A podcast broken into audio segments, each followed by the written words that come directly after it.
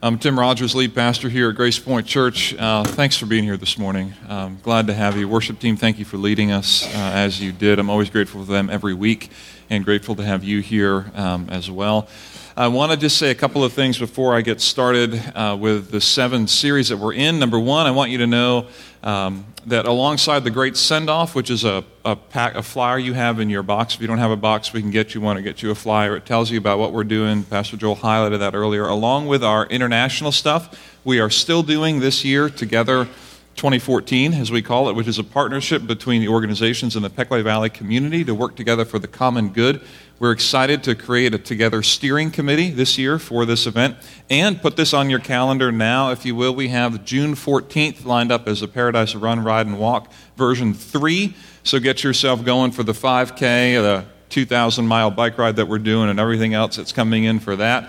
I'm excited to tell you that as I was visiting with the administration at Pequea Valley this past week, um, they kind of on their own brought it up to somebody else and they said, Hey, are you doing the, the 5K this year? Because me and my wife are doing it. Are you doing it? And so it's on their mind, and I just want to keep it on ours as well. So June 14th, there will be an end to the snow, and I believe it will not be here when we have the Paradise Run, Ride, Walk. Okay? So I want you to know about that. All right, uh, two other things, two other shameless announcements before I get started. I want you to know where we're going in one month from now, all right? Exactly one month from now. March 9 is going to be a, a, kind of a big Sunday for us here. Not only do we begin electives, and you'll hear more about that in a little bit, but we also are going to begin kind of two new series at that time. Yes, two new series at that time. One in the morning, and this is our next series coming up March 9. This is called Home Improvement, and I want to tell you about this real briefly. This is going to be a different kind of teaching style. Um, together, myself, Pastor Joel, and then Chuck Holt, director of the Factory Ministries, we're teaming up and team teaching this thing called Home Improvement, a six week uh, series. And we, we're going to make it an interactive kind of environment for you. So, a couple weeks ago, we did an elder roundtable up here where you had the chance to text in your questions or what your comments or snide remarks about the elders, and you all did that. We're going to um, bring that to the Home Improvement series and have some teaching content for you related to your families, your marriages, your relationships, um, talk about some of God's ideals, as well as talk about the reality of the difficult things that we deal with from single parenting to separation, divorce issues, um, and uh, special needs, kids, technology, and faith. A lot of things that kind of come around us as, as family members. Uh, parents, kids, um, singles, marrieds, all that. And then we're going to give you a chance to interact with us, kind of in a, almost like a panel like discussion, texting in questions during that time. So that's one month from now. That's morning time. All right. In the evening, I want you to know that we're doing this thing called Love You in the evening. And it's not like love you, but love you, right? You get it? Uh-huh. Thank you. All right. That's good. All right. Love you. Here's essentially what we're doing we're taking the content that we typically deliver to premarital counseling and, and delivering it publicly for everybody. This is not only for those who are thinking about getting married. This, we believe, is for everybody right now who is single and thinking maybe someday I'll get married, or married and thinking, you know what, this is just a great opportunity to, to freshen things up, sharpen my marriage, sharpen my relationships. Here's an opportunity for that. We hope that there will be um, a pile of people there who are already married and been married a long time. And I'll tell you why. Because we want your wisdom, to be quite honest. We want your input in our evening sessions around the tables downstairs in the fellowship hall as we have times of discussion and dialogue and role play with one another, we want our younger couples to hear from those who are older, all right, those who have been down the road before. And so we want everybody who's thought about being married and is married and, and kind of in that kind of relationship, we'd love to have you here and be a part of Love You, a six week deal beginning, again, March 9. Now, to help you out with that, make things easy, we've created a little postcard that you'll see on the Welcome Center on your way out. This little thing has both of those. And if you would like to take one of these, two of these, 10 of these, 50 of these, and put them in your place of business, place of work, in your neighborhood, um, bother your neighbors by putting them in their mailbox, whatever you want to do with those, all right? Those are there for you to kind of communicate what's happening at GPC one month from now on March 9th. Home improvement and love you, all right? Commercial over. Now back to our regularly scheduled programming. Thank you for being here this morning uh, and joining us. We are in the seven series, part four of seven on the seven. If you've been with us, you know that we're covering the seven deadly sins, and um, we are now uh, on number four of the seven deadly sins. This one you probably won't fall asleep on, by the way. Um, I'll explain why in a minute. And our, our rationale for this is we said from the beginning that we were kind of made, and I use this uh, image up here, we were kind of made for creation, okay? We were made in this space perfectly by God at the beginning of, of time and yet we've fallen into sin, and our experience now is living down here in the muck and the mire, but that we're made for something more. And I'm contending that you're longing for more in your relationships and your relationship with your spouse or relationship with your friends or even your relationship with yourself in terms of your own aspirations, your own dreams, your own drive. What drives you and gets you excited and makes you want more out of your own self? I believe Part of that comes back to this desire to be more than we are here and kind of pulls us back to the ideal of how we were made. And then into our worlds comes the reality of sin. And sin kind of keeps us down here where we just kind of relate to one another almost in shadows sometimes. Where I don't allow you to see the real me and you don't allow me to see the real you, just kind of a part of you and just a part of me. And you'll just maybe see a passing, a shadow. And I'll give you an image of kind of what I want you to think about me. And then we're going to have a relationship that may be um, you know, a little superficial, let's say. That we've made the case, I've tried to make the case, that sin comes in, kind of lands in humanity, and kind of pushes us apart from the relationships that we should have together with one another and with God.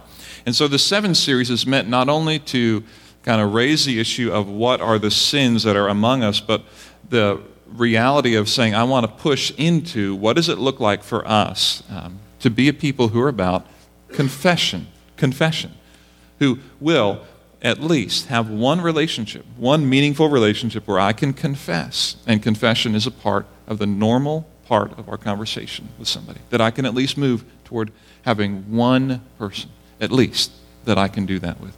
The idea being that I can get through some of the things that I'm getting through, that I can begin to relate to God and one another better. Okay? So this is where we've been. Now, today, on the fourth deadly sin, again, these are not in the Bible per se, they're all in the Bible, but there's no verse that says here are the seven deadly sins. But they cover a broad swath. The seven deadly sins were created by, we believe, Gregory the Great in the sixth century and um, kind of cover a broad swath of stuff. So today's seven deadly sin is this lust. All right, lust. Now, now that you're awake, all right, lust can be a broad definition saying that, you know, anything that you long for or you want that you don't have. You know, a longing for something that you don't have. But I'm not going to use it in that way because I think that fits in the category of envy. I think it fits in the category of greed um, or, or pride. But I think what we're dealing with, with lust in particular, and where I'm going this morning in particular, really is this that lust is this, I'm going to define it this way this craving an unhealthy sexual gratification. Okay, that's my angle, that's my lens this morning. This craving of an unhealthy sexual gratification. That I'm going after something that I think that I probably shouldn't have. Now, I want to say this. I have a couple of particular audiences in mind this morning as I'm speaking. Um, there are some of you who have yet to experience uh, the draw of lust. You're too young, or you're not alive anymore. That's about it. Right? Okay, so there's some of you who have yet to experience this draw of lust, this pull, this craving. And, and for you, I want you to understand. I want to give you information this morning. I want you to understand some things. I also want to say to everybody, this is safe for the whole family this morning. Okay? Just want you to, to be at ease this morning with that. But there's some information perhaps you might need. There's another audience, and that is, that is some of you right now who are, who are fully fighting with lust yourself and who don't want any of us to know about it, but you're in it. And you wish that you could be out of it, but you're in it. And it keeps coming round and round and round to you, sometimes every week, sometimes every month, sometimes every day, sometimes a couple times a day. It just keeps coming around to you, and you wish you could get out of it, but you don't know how, and you're kind of stuck. And what do you do? And I want to tell you this morning that I believe there is help, but I don't think you need more information but there is help. It's kind of like someone who's addicted to smoking and wants to stop. They don't need to have someone hold up a cigarette um, what do they call it, carton? I don't know, but next to them and say, look, there's a warning on the back from the Surgeon General, you might die. No one ever showed that to me before. I mean, no one ever does that, right? You don't need more information to stop addictions. We need help and support along the way, okay? So some of you are there, and I hope this morning to offer you some help and support along the way to keep walking through this. Some of you are parents. Um, and you want your kids really to get it in regard to sexual temptation and the craving that that is. And I hope this morning that you may hear some things and you're like, yeah. If you're a kid and you're under your parents' care, you may think that sounds like mom and dad talking. Maybe they're smarter than you realize. or maybe I'm dumber than you think. Okay, we're not going to go there this morning, all right? but my audience is in there, all right? That there are some of you who have yet to really experience this. I want to give you some info. There's some who are in it, and I want you to know that there's help available. And there's some who are just kind of on the edge of dealing with this, who are kind of trying to figure out should I or shouldn't I, and you know what's right to do and all that. And we kind of want to deal with that. So I want to provide both information and help and support for you. Okay, that's kind of my, my aim. Now, I want to tell you about it real quick. Um, a guy by the name of Simon um, Blackburn, he wrote this, and I, I like the way he put it, so I'm going to tell it to you. He wrote about lust, and he said it this way It's the fly in the ointment, the black sheep of the family, the ill bred, trashy cousin of upstanding members like love and friendship. It lives on the wrong side of the tracks, lumbers around, elbowing its way into too much of our lives, and blushes when it comes into company. Some people like things a little on the trashy side, but not most of us, most of the time. We smile at lovers holding hands in the park, but we wrinkle our noses if we find them acting out their lust under the bushes. Love receives the world's applause. Lust is furtive, ashamed, embarrassed. Love pursues the good of the other with self control, concern, reason, and patience. Lust pursues its own gratification, headlong, impatient of any control, immune to reason. Love thrives on candlelight conversation. Lust is equally happy in a doorway or a taxi, and its conversation is made up of animal grunts and cries. Love is individual. There's only the unique other, the one doted upon, the single star around whom the lover revolves. Lust takes what comes. Lovers gaze into each other's eyes. Lust looks sideways, inventing deceits and stratagems and seductions, sizing up opportunities. Love grows with knowledge and time. Courtship, truth, and trust. Lust is a trail of clothing in the hallway, the collision of two football packs. Love lasts, lust sickens. Then he finishes with this statement Living with lust is like living shackled to a lunatic. Living with lust is like living shackled to a lunatic. It's crazy. It's wild. It's powerful. Can't get away from it. And it's got you. You don't have it. It's got you. What are you going to do? What are you going to do?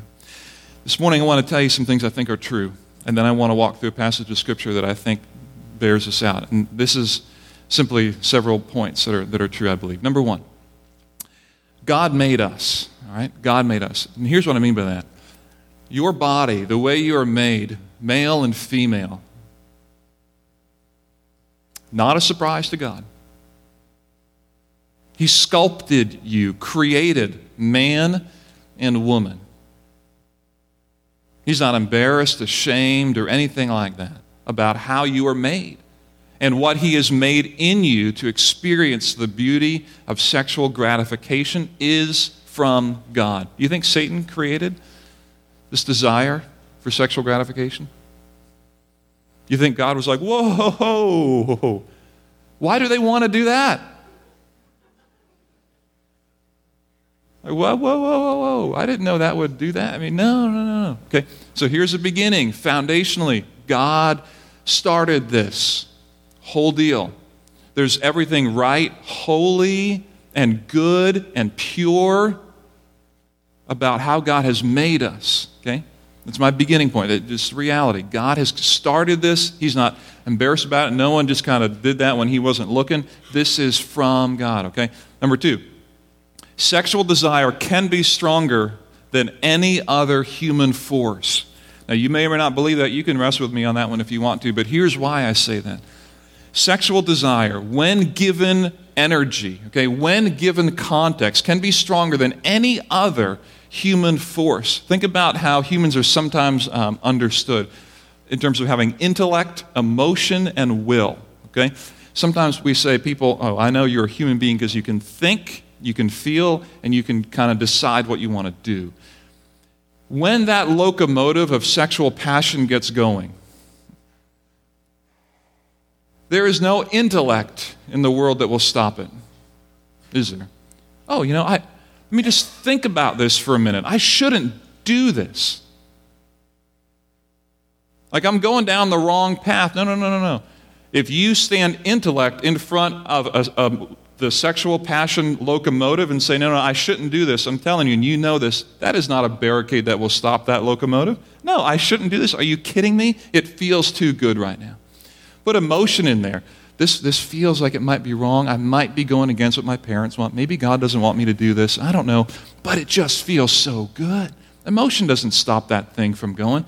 Take, take will, like, ah, oh, you know, I think it's better for me not to do this. I should make a decision not to do this. Oh, but man, in the moment, in the moment, you can't do that. It just is so strong. I'm telling you, and you've experienced this probably, or you know people who have, right, if you don't want to admit that, that sexual passion, when given that fuel and that urge, there is nothing.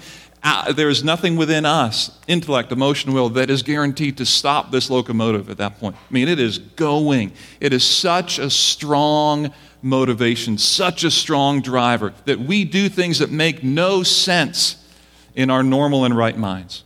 We do things that violate our own values and behavior, things that we would tell somebody else are wrong. You shouldn't do that. Well, didn't you? Yeah, but I wasn't thinking. Oh, but you did. Yeah. Why? Why? I don't know. Because it's stronger than anything else that we have, I believe, in that, in that moment. Okay? Number three little things lead to big things. In other words, rarely, rarely, rarely do you have a big thing, okay, big moment here, big, big moment of lustful uh, satisfaction where it wasn't preceded by little decisions along the way that got you there. Okay? I'm going to talk about that more, but basically, if you imagine um, an invitation to a party, all right? You get invited to a party, let's say you're in junior high, high school, college, young adult area, whatever it is. And you think, you know, I don't know, the people who are throwing that party, I don't know about the scene. I kind of know about them and kind of what happens there. And I, I, I don't know, but, you know, I think there's going to be some order to it, and hey, my friends from church are going, okay, I'll, I'll go. And you get there, and things start getting a little out of hand a little quickly.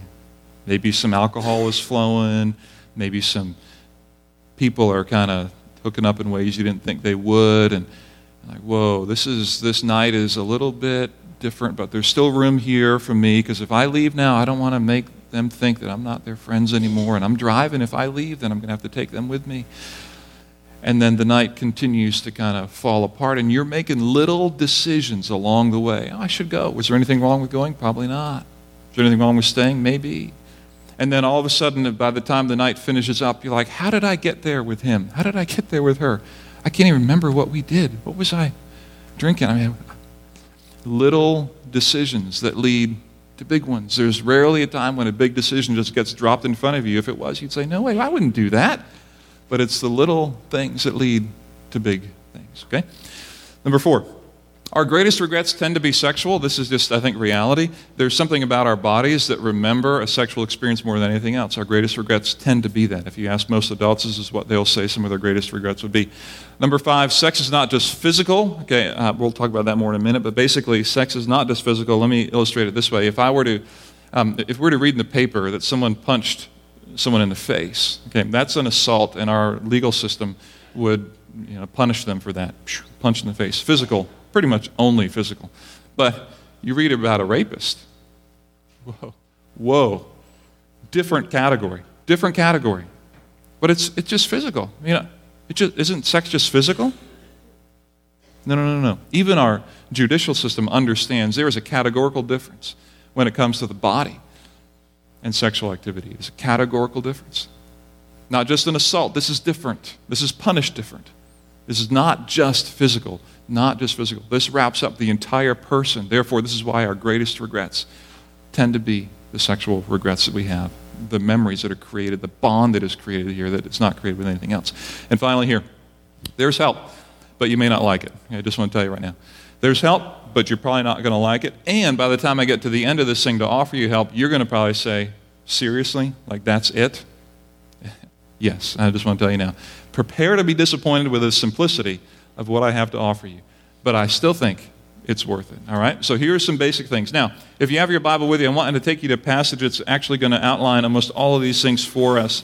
Um, the Apostle Paul, a follower of Jesus, wrote a letter to a church in a city called Corinth. In 1 Corinthians chapter 6 is where we're going to land. He was writing to this church, and they were having problems with sexual activity within their church. The previous chapter outlines some things that are um, rather disgusting and, and uh, you know, kind of beyond what we would typically talk about in church, but they were happening within the context of the church in Corinth. And so Paul is writing to the church that's dealing with this reality. And in 1 Corinthians 6, verses 12 to 20, is where we're going to land. If you don't own a Bible, not a problem. There's one around you in the pew around you. Grab a red book there, red Bible, and uh, flip over to the New Testament, kind of the right quarter of your Bible, and you'll find 1 Corinthians chapter 6. And Paul is writing here, all right? So here we go, verse 12. Uh, he says this Everything is permissible for me, but not everything is beneficial. Everything is permissible for me, but I will not be mastered by anything. All right, now let, we're going to go verse by verse here, probably. So pause it there for a minute. Um, one time I was reading Mark Driscoll, pastor at Mars Hill Church in Seattle, Washington. He made the comment, um, he was speaking primarily about young men who were still living at home um, when they should be out on their own. And he said, you know, men, young men who, who live at home when they should be uh, out on their own and, and um, you know, wear their pajamas all day and play video games in their mom's basement, okay? Um, those men, he said, um, they'll say, there's nothing wrong with that. And I'll say, yeah, there's nothing wrong with it. It's just dumb. You know, like eating a lawnmower, there's nothing wrong with it. It's just dumb. You know, I mean, why would you do that? You know, and so this is kind of the same thing. Like everything is permissible, but not everything is beneficial. Okay?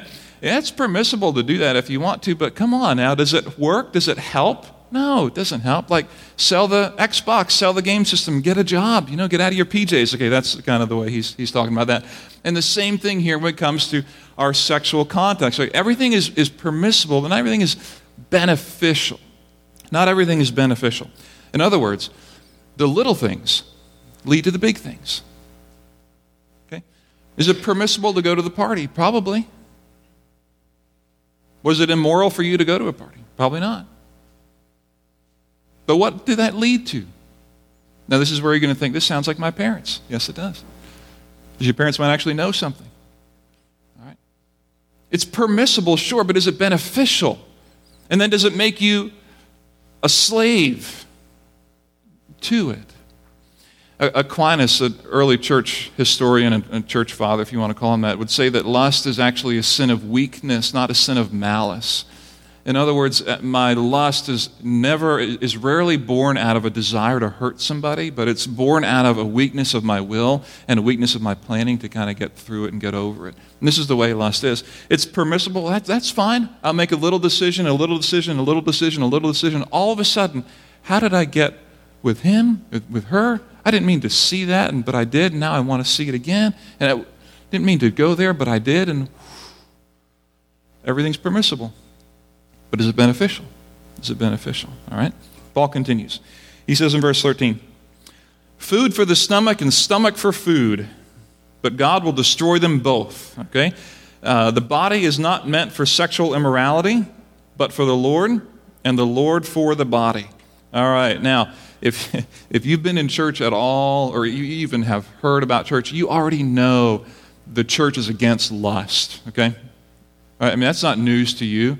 In fact, many of you, here's the news. Um, for many of you, you just kind of think God is against sexual gratification. You may not have used those terms, but it's like, yeah, I mean, if you're going to be in church and you're going to be someone who follows God, you've got to be really conservative. And, you know, the joy and satisfaction that comes from that, no, no, no, you can't find that in, in church. And you can't, God doesn't want you to, to do that. God's a prude. That's kind of what I think about God, right? I mean, that's kind of where the church's standard is, right? And I want you to look at the verse. Food for the stomach and stomach for the food, but God will destroy them both. The body is not meant for sexual, and what's the next word?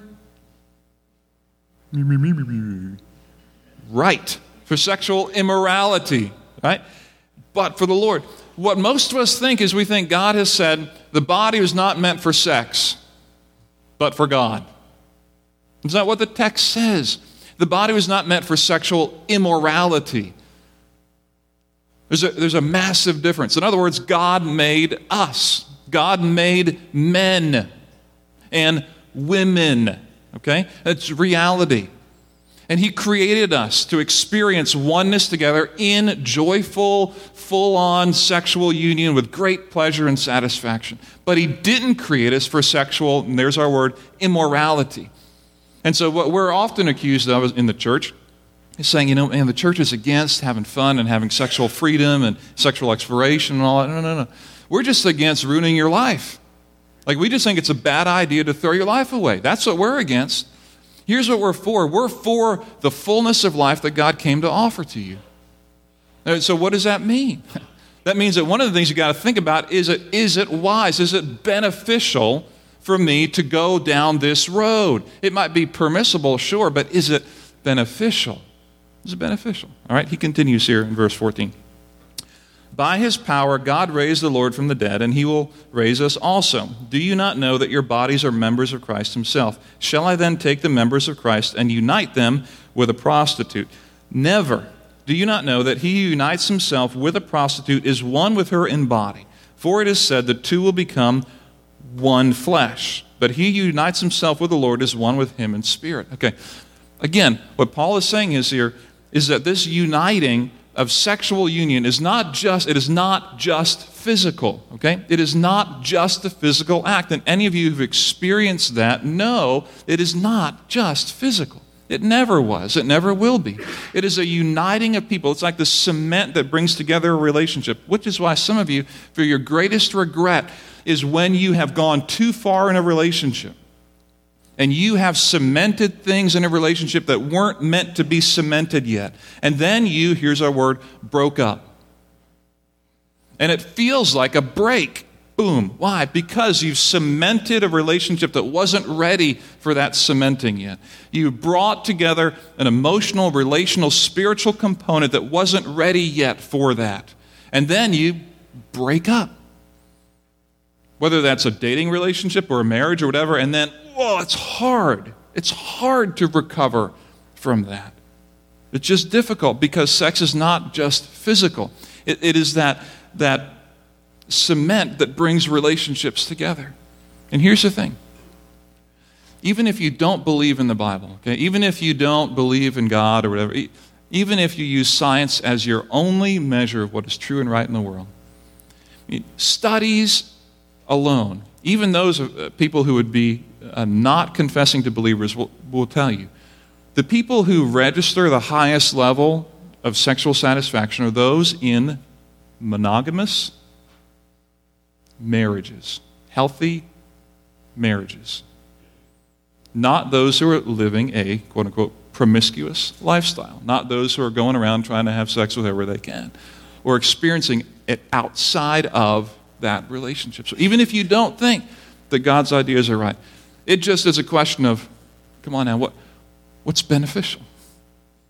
And we happen to think God made us, created us, built us, put us together in a way to experience the kind of unity in marriage that provides us with the kind of satisfaction that we want. Okay? Now, verse 18. Flee from sexual immorality. All other sins are committed that a man commits are outside his body, but he who sins sexually sins against his own body. Just notice with that, the, what's the first word of verse 18? Flee.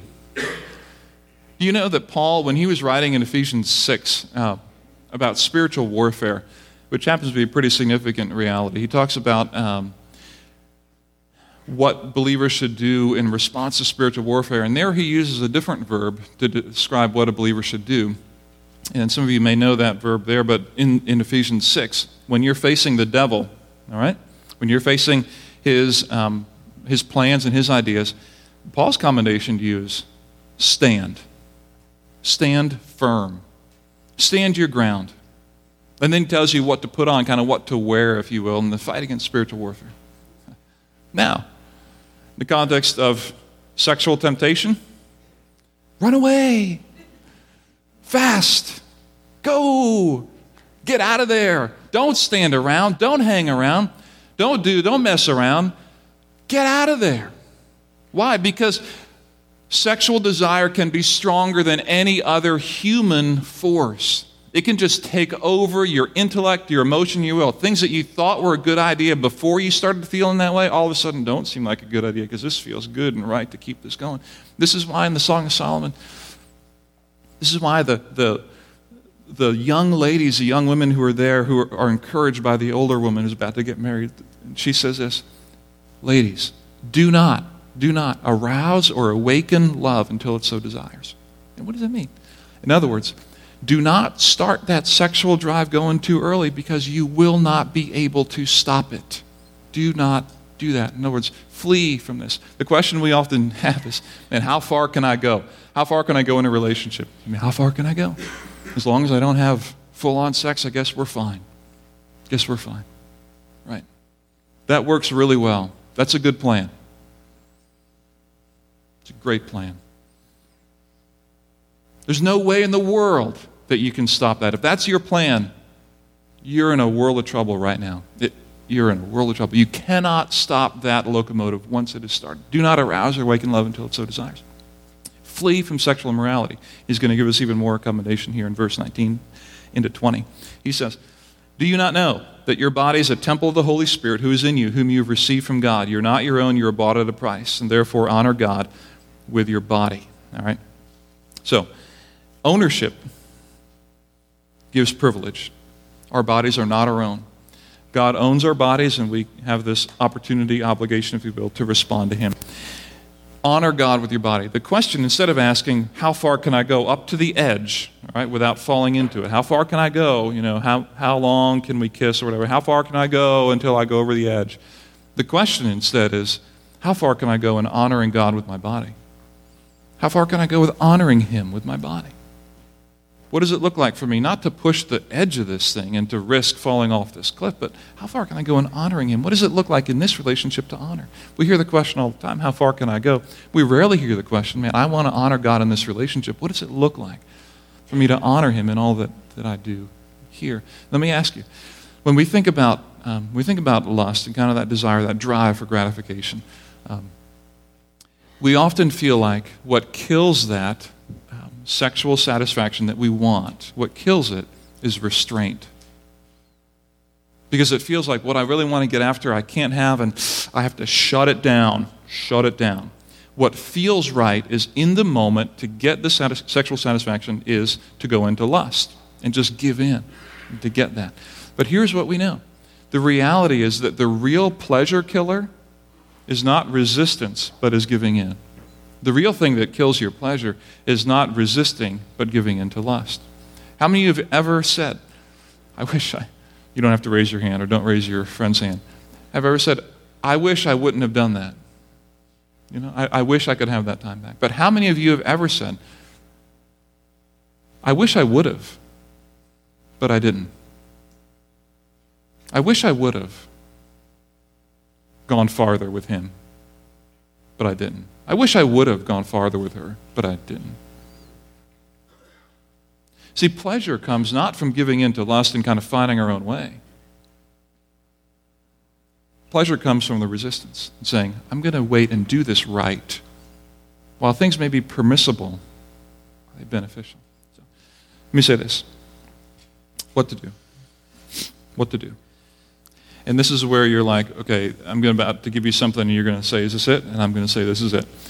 Because for some of you, uh, dealing with lust, um, like I said, when you're in it, you don't need more information. Just like the person who's trying to break out of the smoking habit doesn't need to be pointed to the Surgeon General's warning on the back. Like, we know that, all right? And you've come in here, if you're already wrestling with this and you're fighting through this, you already know that this is a bad idea. It's just that you can't stop. Again, because it's a stronger force than just about anything else that you have. Okay? So you already know that. So what I've said today has probably only made you more guilty, made you feel more shame and a heavier weight than when you walked in, which is not exactly what I'm aiming for. Some of you have yet to really go there and are not really in there. And I, for those of you who are still in the dating world or kind of pre dating, I want you to understand what happens when we go there. The, not only the danger, but the, the pain, the destruction that this causes. Because God has made us to love and stay with people. And when we get involved sexually in places we shouldn't, we are training our bodies and our minds to love and leave rather than to love and stay. Okay? And that's what happens over and over and over again. So we want to train our bodies and our minds right to love and stay in the right way. So I'm going to give you something to tell you this, and you're going to be like, is that it? Yeah, that it. So for, for those of you who don't, who need information, you've got some this morning. Those of you who are in it, so far you're probably thinking, yep, I've heard a lot of that. Yep, makes sense. Yep, but now what do I do? Now, here's the thing with lust um, it's so private, isn't it? It's so private. And today, especially, with the ease of access to all things, it's so easy and so private, isn't it? So it's really kind of simple. But lust grows in the dark, doesn't it? Lust grows when no one else knows about it. And here's what you're probably telling yourself in terms of how to get over it I'm just going to try harder. How's that worked? I'm just going to try harder. I'm going to get over that. I'm going to deal with that. It doesn't work. You know that. It doesn't work. So here's what I want to say. Because lust thrives in private, we need to make it public. It's really simple. Because lust thrives in private, we need to make it public. Lust thrives when no one else knows. You're safe when no one else knows. You're just dealing with your own heart and your own mind, and that's okay. You're, you're right. You're not quote unquote hurting anybody else, right? Just like David didn't hurt anybody else when he lusted after Bathsheba, right? Except for, you know, he had to kill the husband. That was a slight deviation there. And then, you know, the son died and his kingdom fell apart. But other than that, it was really kind of pain free, right? Who does it hurt? Okay, it hurts a lot of people. Here's what I mean by public, okay? When we think about confession, one of the principles of confession that we talked about is we confess small things to big groups and big things to small groups. And you already, you already kind of know this intuitively, but we confess small things to big groups and big things to small groups. By public, I do not mean, hey, let, let me roll it out on Facebook. I think you already know that's a bad idea. The question is if this is a big thing, and, and lust in our, in our culture usually is, and what an irony, by the way, our, our culture is. It offers to us, um, it's almost like uh, it, it offers to us sexual temptations constantly and then beats us up for taking it, right? It's almost like someone sits you down at lunch and brings a dessert out, a beautiful, rich, delectable piece of chocolate cake cut just right with a load of icing, if you like icing, slides it right next to your, your dinner there. Says, hey, just wait. We just wanted you to know this is what's for dessert, but here it is. You just can't help it. You take a bite. I'm like, what are you doing taking a bite of that cake? It's not time to take a bite of that cake yet. And they, they, they beat you up for doing that. And you're like, well, don't put it in front of me, all right? I mean, what do you think I'm going to do, all right? And this is what our culture does, right? Puts it right in front of us. Says, here it is. I mean, look at this. Look at this beautiful woman. Come on. Look at this beautiful man. Come on. Come on. Let's post this stuff on Instagram. Come on. Let's put it on Facebook. Come on. Let's see it on the, the advertisements on TV. Come on now. I mean, you're surfing the web, and man, how did I get there? I don't know, but it's there, and wow. Okay, there's a dessert? Then you take a bite, and they kill you for it. You're like, well, yeah, come on now. Give me a break. You put it right there. But I'm still responsible, right? So I need to make it, I need to make it public, but I don't need to make it public to everybody.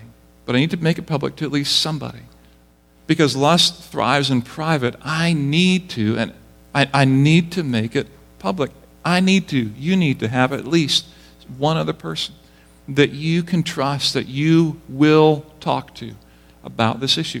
I just don't know how else to get through this. I just don't know how else to get through it. let me say this Confession also provides this it, it gives the gift of a second, um, of going second. In other words, you, if you haven't experienced this yet, you will. If you get into confession with somebody and you say, Listen, I want you to know here's what I'm wrestling with. Most of the time, person sitting across from the table from you will say, You know what? I want you to know.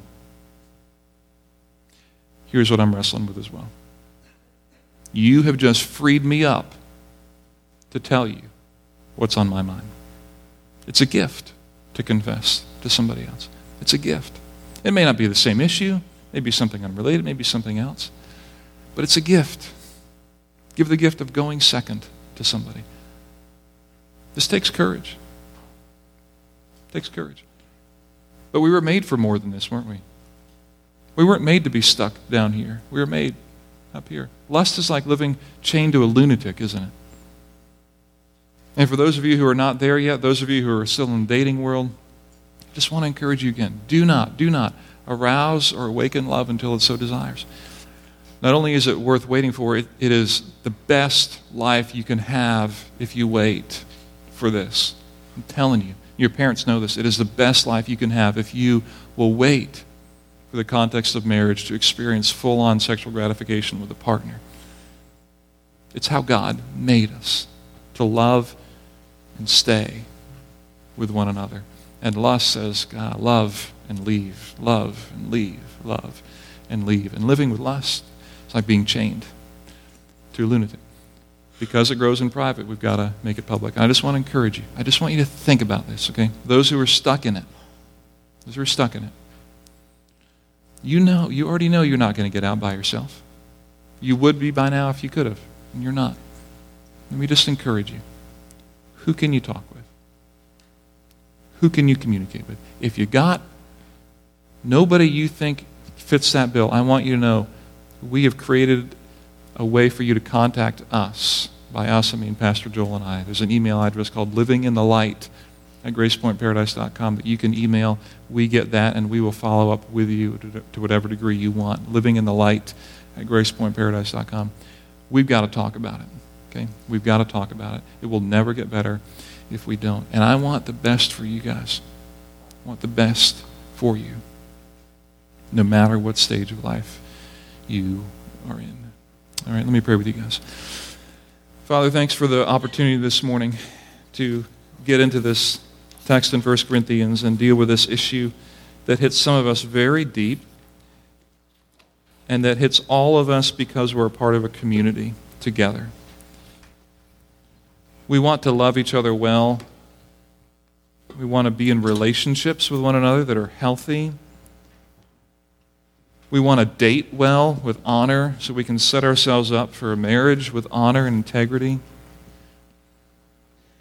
We know that none of us are as good as we present on Sunday morning or even during the week to one another. We just want other people to think we're really doing well and nothing's going on. Father, I pray that you give us courage this morning to deal with this issue where we need to. To confess a big thing to a small group, maybe one other person, maybe two. But we've got to deal with this because it's an uncontrollable force in our own heart if we don't. I pray for those who are in junior high and high school, who are in young adult phase, who are still single and thinking about marriage, and who have their purity in front of them. I pray that you would give them the courage to stand against kind of the current that says, hey, just try it, just push up against the edge and see how far you can go. Give them the courage as young men and young women to, to, to live that line committed to honoring God with their bodies, that they can experience life the way it was meant when you made us to love one another well in the context of marriage. Give them the courage, the wisdom, and the vision, and the friends to surround them to encourage that purity that doesn't push them to the limit of how far they can go, but pushes them to the limit of how far can I honor God with my body. Father, we love you. We want to honor you with all that we have. Give us the grace that we need as we deal with this issue. For some it's shame, for some it's guilt. We understand that. We're in this together to give us the grace to cover the things where we fail. Give us the courage to talk to one another because we love you. In Jesus' name we pray.